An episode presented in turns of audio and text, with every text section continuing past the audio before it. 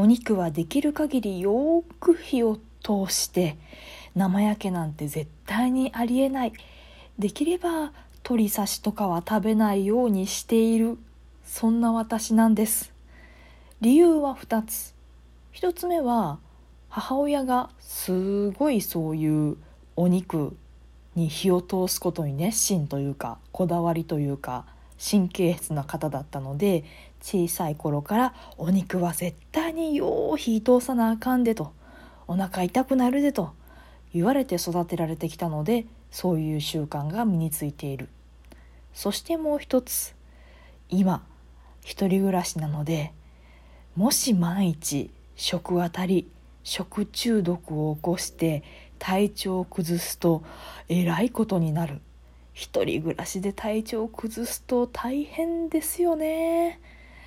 とはいえ何回かやらかしたことはあるんです。1回目は風邪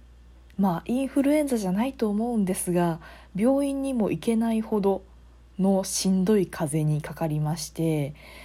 えー、熱が38度超え薬を飲んでその解熱剤的な薬を飲んで38度ぐらいなんですけどまあ多分薬を飲まなかったら39度を超えていたであろう。みたいなそんな高熱が3日以上続くっていうね。いやあまりにもひどかったんでインフルエンザじゃねっていう疑惑はあるんですけどあったんですけどまあそのあまりにもしんどすぎて病院に行けずひたすら寝寝込むだけっていうね状態だったので真相は分かりませんがとにかく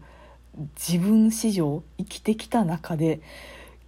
かなり5本の指に入るんじゃないかというぐらいしんどい風邪をひいたのが1回ともう1回はシンプルに救急車で運ばれました。これがね夜中にね急にお腹が痛くなって耐えきれないくらいの腹痛になったんですよ。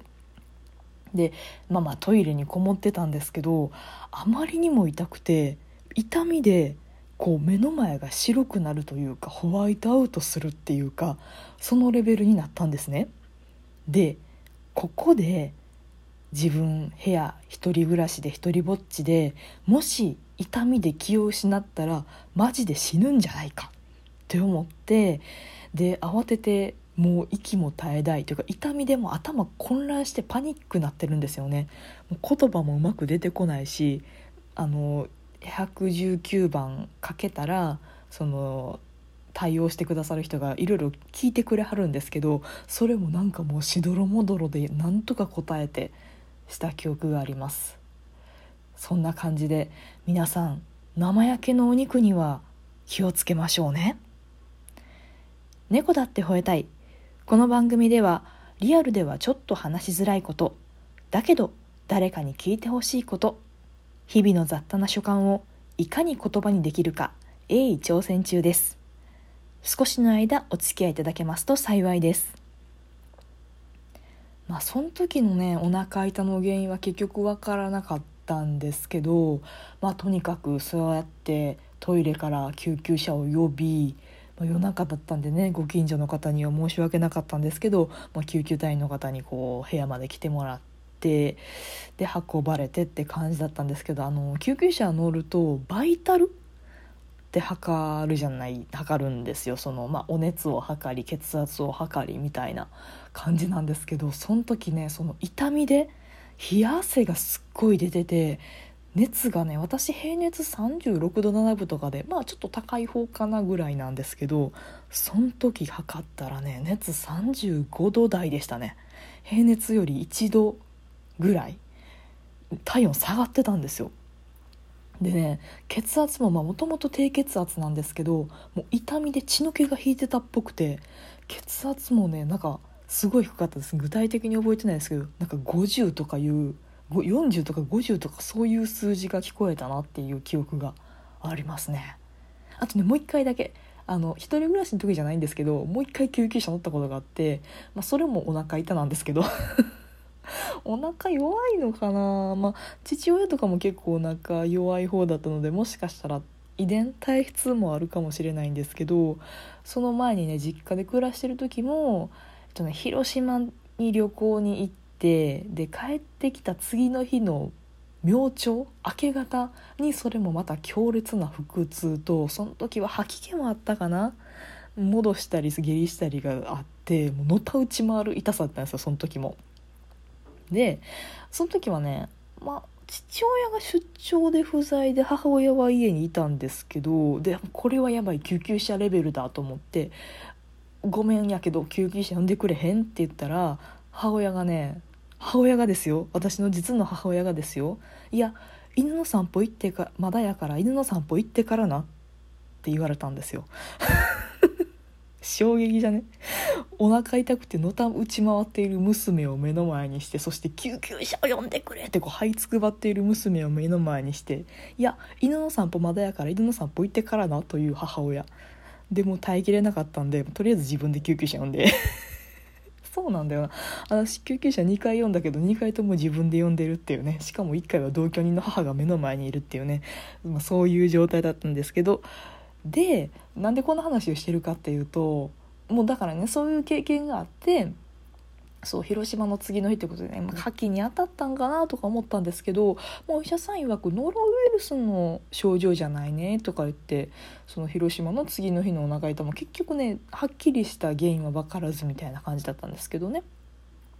でなんでこんな話をしてるかっていうとなんですけどあの、まあ、だからそういう経験も多かったので生もの当たりやすいもの、まあ、牡蠣もそうですし、まあ、お肉系もね、まあ、鶏刺し美味しいんですよ。あのすごいいいお店とか行く時はいやせっかくやし食べようって食べるんですけど、まあ、極力こうお家で食べたりだとかその鮮度がちょっと怪しいかなっていうお店では鶏刺しとかなんだろうなあの生生のお肉系は食べないようにしてるんですよ。めっちゃ気使ってるんですけどこの間ねあの私キッチンドランカーなんですよね。まあ料理しながらお酒を飲みながら料理が出来上がってその料理を食べながらさらにお酒を飲みながらってやるんですけど結構出来上がった状態でもうちょっとなんかつまみたいなっていう気分になったんですよ。で冷蔵庫の中なんかないかなって見てたら手羽元。わかります？あの鳥さんのあの骨付きの足の付け根手羽先の付け根の手羽元っていうねちょっと立体的というか厚みのある部位じゃないですかあれって。であれのパックがあったんであこれちょっと焼いて食べようと思ってでフライパンに入れてでもほろ酔いなんですよ。ほろ酔いっていうか結構酔っ払ってるんですよ。で普段はね多分もうちょっと火通すんだと思う。もうそれも酔っ払ってるから曖昧なんですよね。もうこのくらいでいいかっって言って3本焼いて3本お皿に取って1本食べたんですよ。でなんかいつもより柔らかいなと思ったんですよ。なんか鶏肉にしてはちょっとくにゅくにゅしてるかなって。1本食べきって。でもう1本かぶりついた時にその時初めて断面を見たんですよね。そしたらなんかいつも食べてるよりもちょっと透明感があるというかちょっと生っぽいかなっていう不安になる微妙な感じのところやったんですよ。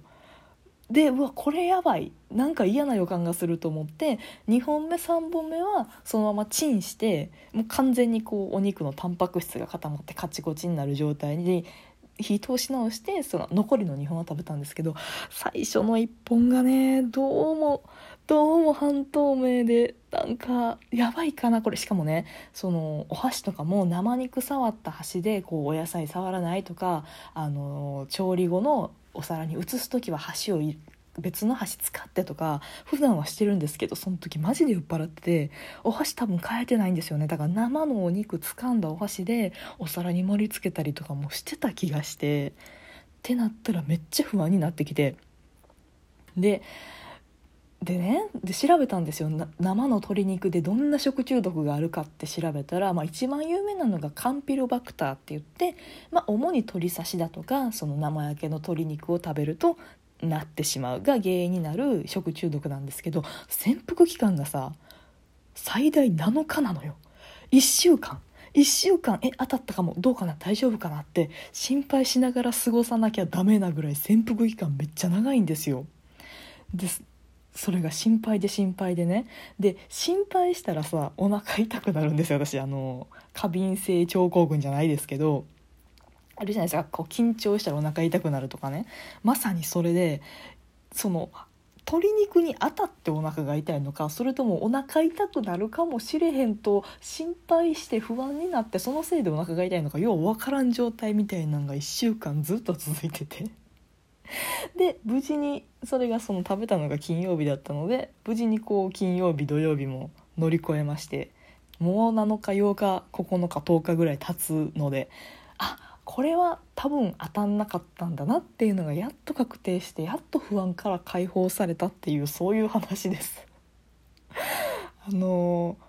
皆さんもねあの食中毒には気をつけてというか本当ね今から6月とかねこう暖かくなってきて湿度が上がると食中毒の季節ですから皆さんも生肉生肉はまあ食べる方そんなにいないでしょうけどそのね使った生肉触ったお箸使い回さないとかそういうことは皆さんも是非気をつけていただいたらいいんじゃないかなっていうあのね普段から腸内環境を整えとくと当たりにくかったりもするみたいですよ。ってなところでトークが面白いなと思った方はぜひリアクションボタンも押していただけますと幸いです。それからフォローがまだの方はフォローもぜひよろしくお願いしますというところでまたお会いしましょう。バイバーイ。